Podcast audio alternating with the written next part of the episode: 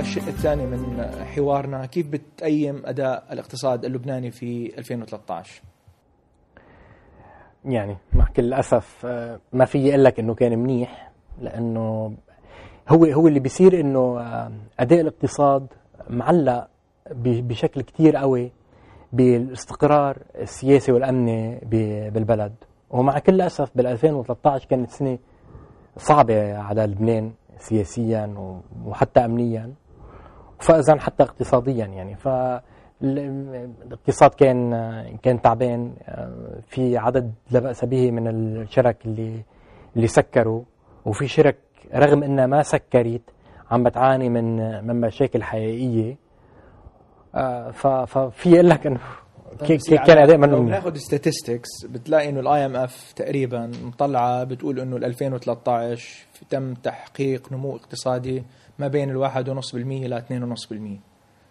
على الرغم من جميع الظروف المحيطة بلبنان داخليا إقليميا فبتلاقي إنه في تحسن ملموس نوعا ما. لا فكيف بتلاقي هال هو أول شيء أول شيء 1% مش ملموس.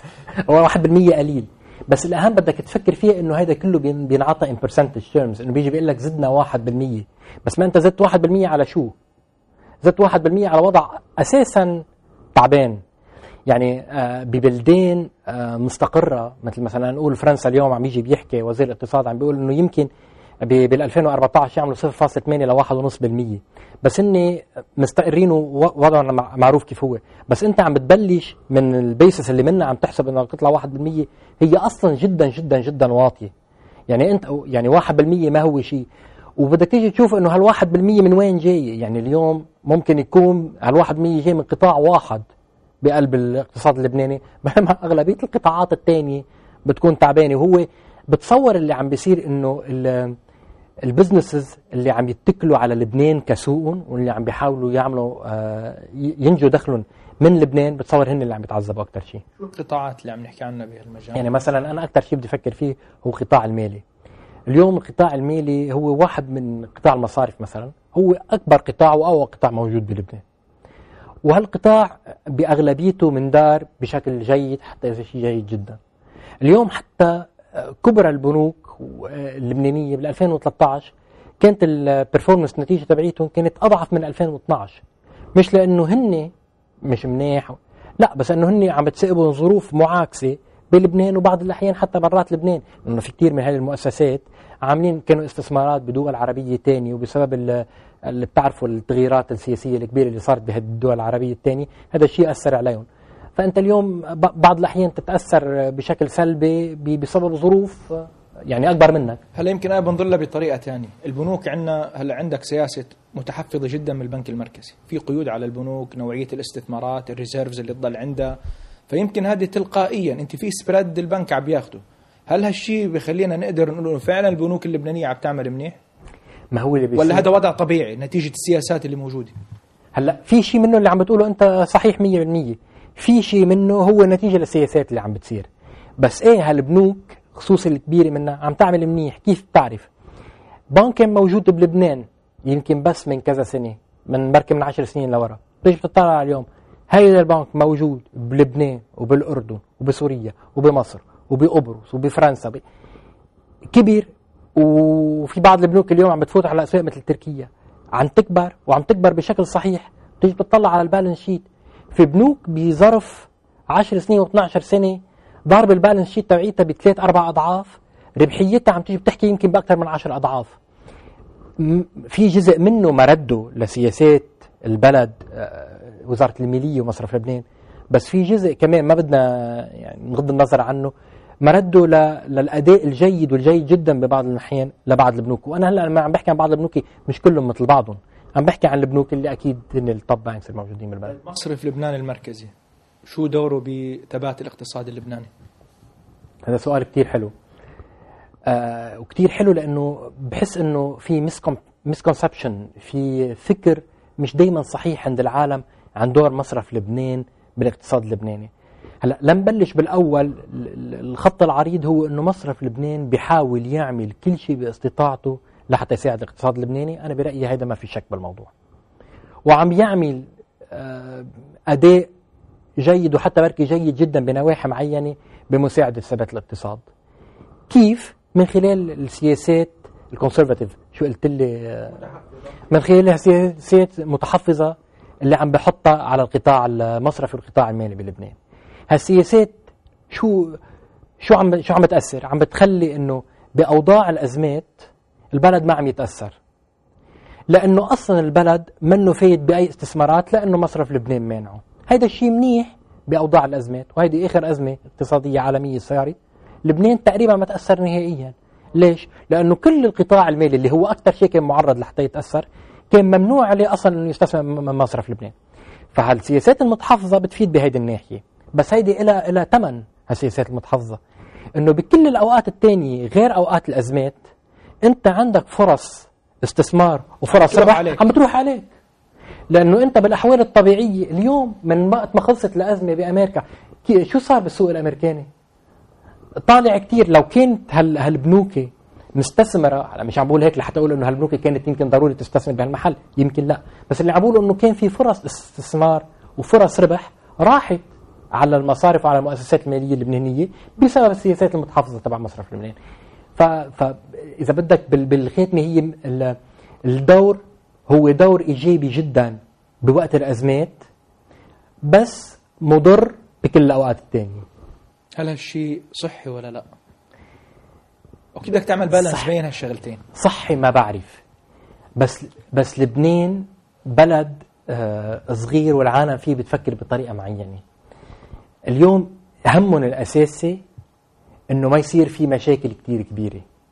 الدافع الأساسي وراء كل السياسات المتحفظة تبع مصرف لبنان إنه ما يكون في مشاكل أساسية. ما هدفهم يساعدوا يربحوا أكثر شيء لما فيهم يربحوا. هدفه إنه لما بيكون في أزمة ستابيليتي يكون في عندك وضع بالضبط. على طول. ما يكون في كارثة. وإذا بتفكر إنه من المنطلق اللي هن بيفكروا فيه لأداء جيد.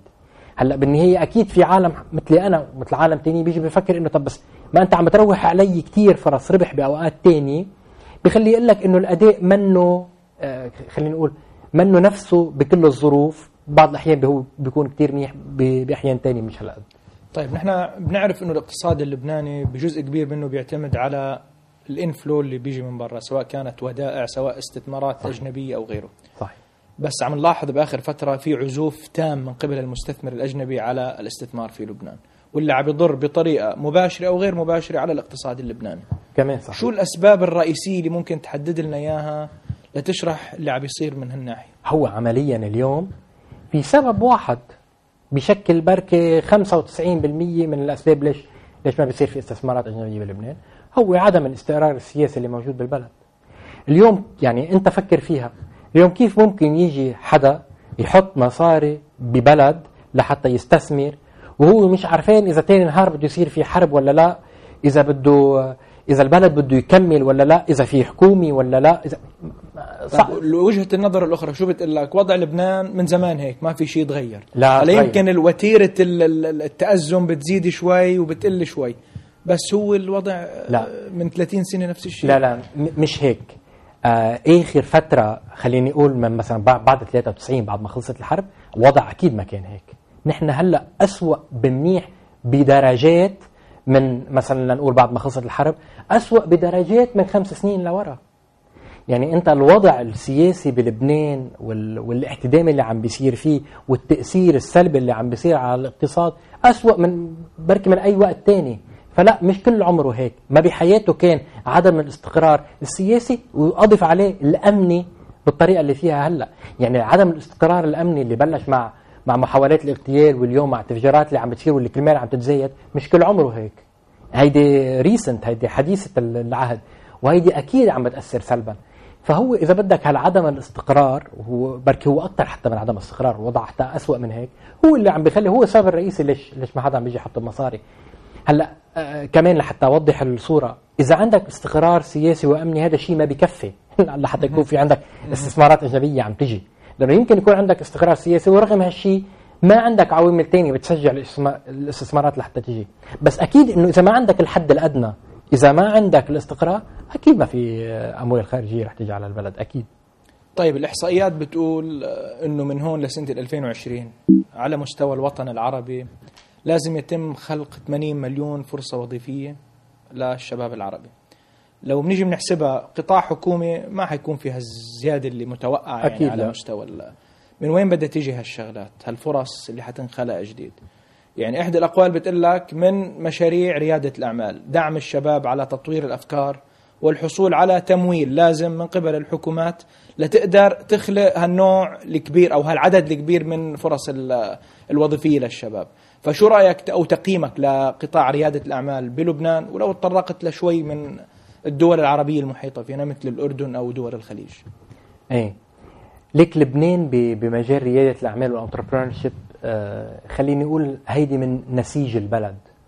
يعني اللبنانيه من من بركي آلاف السنين وهن إذا بدك ناجحين by being entrepreneurs بإنهم يروحوا ويأسسوا أعمال. وحتى اللبنانية المغتربين اللي هاجروا على على دول برا كمان ناجحين جدا. ف فالنسيج الحقيقي الجوهر موجود وما بيروح. فهيدا موجود. هلأ الأداء اليوم آه، يشوب الكثير من العيوب. أهمهم إنه في آه، ضعف بالاستثمارات. ما في مصاري كفاية لحتى تشجع وتدعم هال entrepreneurs الجداد رواد الأعمال لحتى يأسسوا مشاريعهم وينجحوا فيها ويخلقوا فرص عمل مثل ما انت عم بتقول. اليوم اللي موجود بلبنان في مساعدات بس أغلبيتها عم بتكون مساعدات عينية. في programs موجودين بلبنان آه، منيح وبيحاولوا يساعدوا رواد الأعمال بس في نقص جدا كبير بالدعم المادي واللي هو أنا برأيي الأساس والضروري لحتى تقدر هالأفكار تتحقق وتصير موجودة وتصير بزنسز عم بتوظف عالم وعم تخلق فرص عمل. بالدول العربية الثانية بعرف أنا إنه الأردن رائد بمجال ريادة الأعمال وفي إنجازات عم بتصير خصوصي بمجال التكنولوجيا وبتهنوا عليها. بس أنا بعرف إنه إذا بينخلق المناخ اللازم في كتير دول تانية مثل الإمارات يمكن الكويت يمكن مصر في فيها potential بس ال potential ما عم يتحقق لأنه ما في المناخ اللازم ليندعم هال هالنوع من من الأعمال اللي هو ريادة الأعمال وال business اللي عم بتبلش جديد.